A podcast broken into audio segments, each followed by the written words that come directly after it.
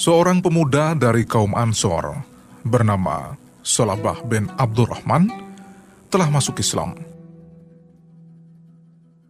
Sejak saat itu, ia sangat setia melayani Rasulullah Shallallahu Alaihi Wasallam.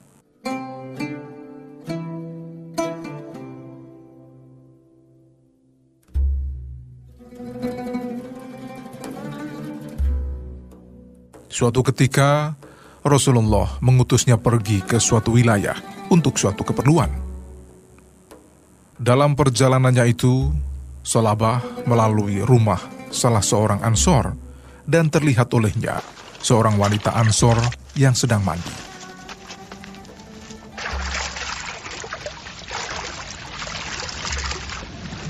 Dia takut akan turun wahyu kepada Rasulullah Shallallahu Alaihi Wasallam menyangkut perbuatannya itu maka dia pun pergi, melarikan diri, menuju sebuah gunung yang berada di antara Mekah dan Madinah, dan terus mendakinya.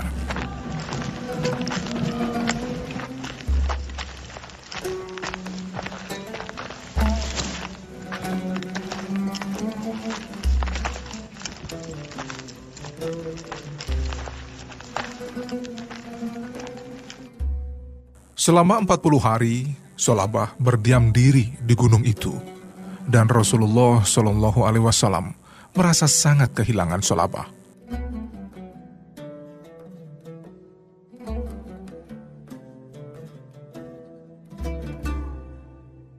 Lalu malaikat Jibril turun kepada Nabi Muhammad Shallallahu Alaihi Wasallam dan berkata,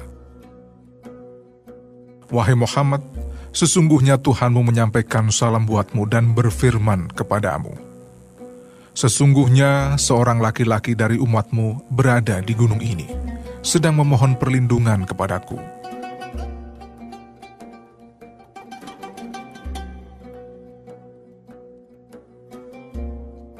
Maka Nabi Muhammad SAW berkata kepada dua sahabatnya, yakni Umar bin Khattab dan Salman Al-Farisi, dan memerintahkan untuk mencari Salabah bin Abdurrahman.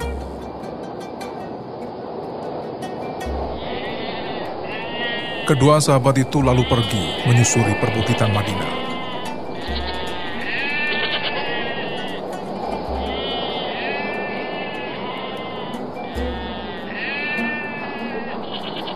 Dalam pencariannya itu, mereka bertemu dengan salah seorang penggembala Madinah bernama Zuhafah.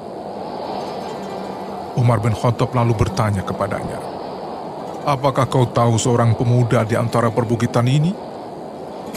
Penggembala itu menjawab, Mungkin yang kau maksud seorang laki-laki yang lari dari neraka jahanam.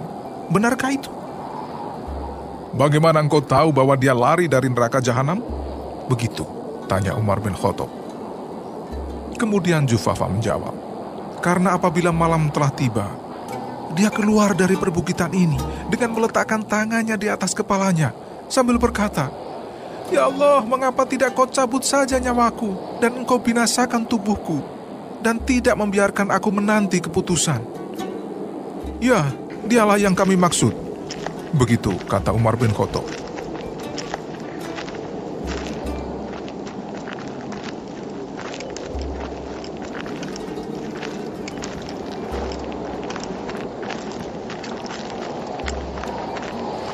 Akhirnya, Salman Al-Farizi, Umar bin Khattab, dan Jufafa pergi bersama-sama mencari Sulama. Ketika malam menjelang, keluarlah Solabah di antara perbukitan dengan meletakkan tangannya di atas kepala sambil berkata, Ya Allah, seandainya engkau cabut nyawaku dan engkau binasakan tubuhku, dan tidak membiarkan aku menanti-nanti keputusan seperti ini.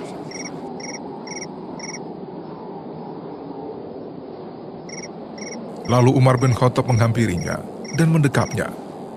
Sulabah terkejut, lalu berkata, Wahai Umar, apakah Rasulullah telah mengetahui dosaku? Umar lalu menjawab, Aku tidak tahu. Yang jelas kemarin beliau menyebut-nyebut namamu, lalu mengutus aku dan Salman Al-Farizi untuk mencarimu.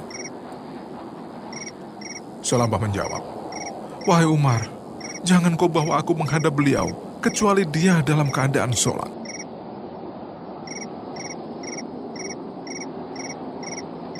Umar bin Khattab dan Salman Al-Farizi setuju.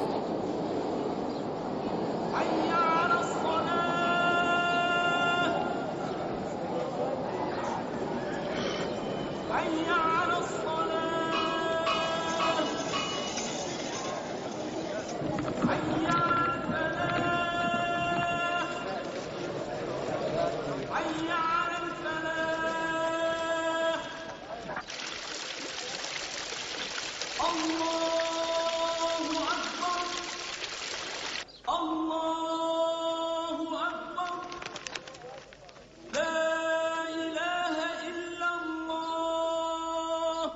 Sesampainya di Madinah, ketika mereka menemukan Rasulullah Shallallahu Alaihi Wasallam sedang melakukan sholat, Umar dan Salman segera mengisi soft.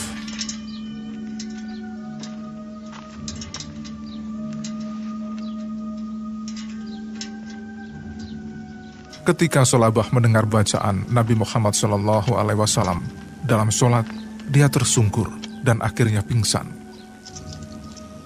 Setelah Nabi mengucapkan salam, beliau berkata, Wahai Umar dan Salman, apa yang telah kau lakukan terhadap Salabah?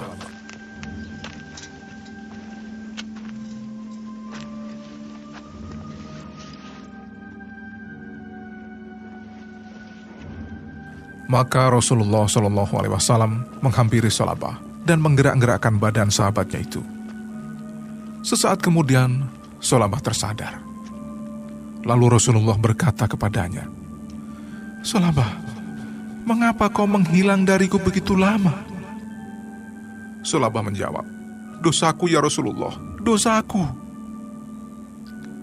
Rasul lalu mengatakan, Bukankah telah kuajarkan kepadamu suatu ayat yang dapat menghapus dosa-dosa dan kesalahan-kesalahanmu?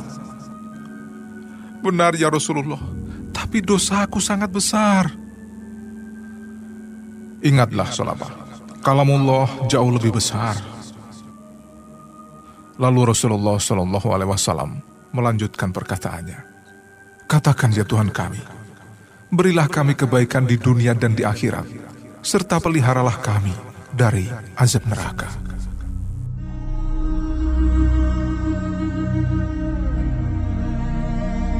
Setelah sholat tenang, Rasulullah Shallallahu Alaihi Wasallam kemudian meminta sahabatnya itu pulang ke rumah dan beristirahat. Namun, sesampainya di rumah, Salabah justru sakit, dan berhari-hari dia merasakan sakitnya itu.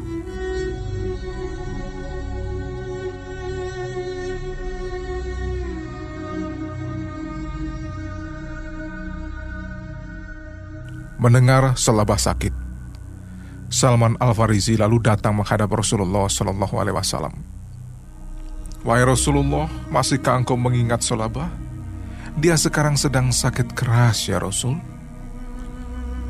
Maka Rasulullah Shallallahu Alaihi Wasallam datang menemui Salabah dan meletakkan kepala Salabah di atas pangkuan beliau. Tapi Salabah menyingkirkan kepalanya dari pangkuan Rasulullah Shallallahu Alaihi Wasallam Mengapa kau singkirkan kepalamu dari pangkuanku selama? Begitu tanya Rasulullah. Karena aku penuh dengan dosa. Begitu jawab Salabah.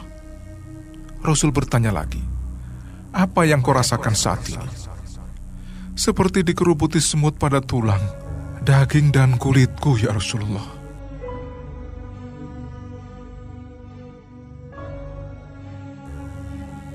Lalu Rasulullah Shallallahu Alaihi Wasallam bertanya, apa yang kau inginkan saat ini? Salabah kemudian menjawab, hanya ampunan dari Allah Subhanahu wa Ta'ala. Maka turunlah malaikat Jibril dan berkata, wahai Muhammad, sesungguhnya Tuhan mengucapkan salam untukmu dan berfirman kepadamu. Kalau saja hambaku ini menemui aku dengan membawa sepenuh bumi kesalahan, niscaya aku akan temui dia dengan ampunan sepenuh itu pula.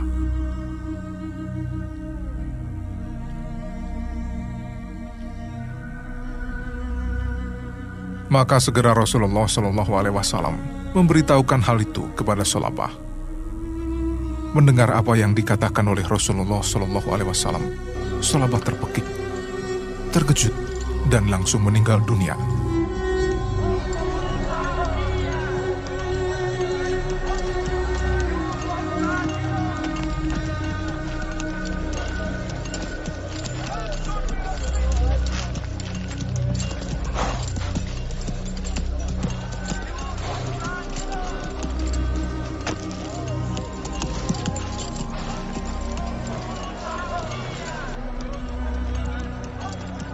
Sesaat kemudian, Rasulullah Shallallahu Alaihi Wasallam meminta kepada para sahabat lainnya agar jenazah Selabah segera dimandikan dan dikafani.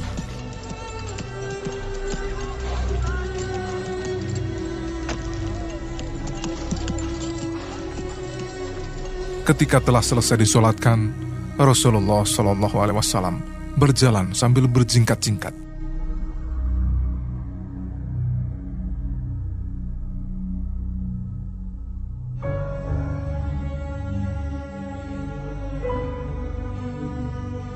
Setelah selesai pemakaman, para sahabat bertanya, Wahai Rasulullah, kami lihat engkau berjalan sambil berjingkat-jingkat di dekat jenazah Salabah tadi. Apa yang terjadi ya Rasulullah? Maka Rasulullah Shallallahu Alaihi Wasallam menjawab, Aku berjalan berjingkat-jingkat karena banyaknya malaikat yang turun untuk menziarahi Salabah.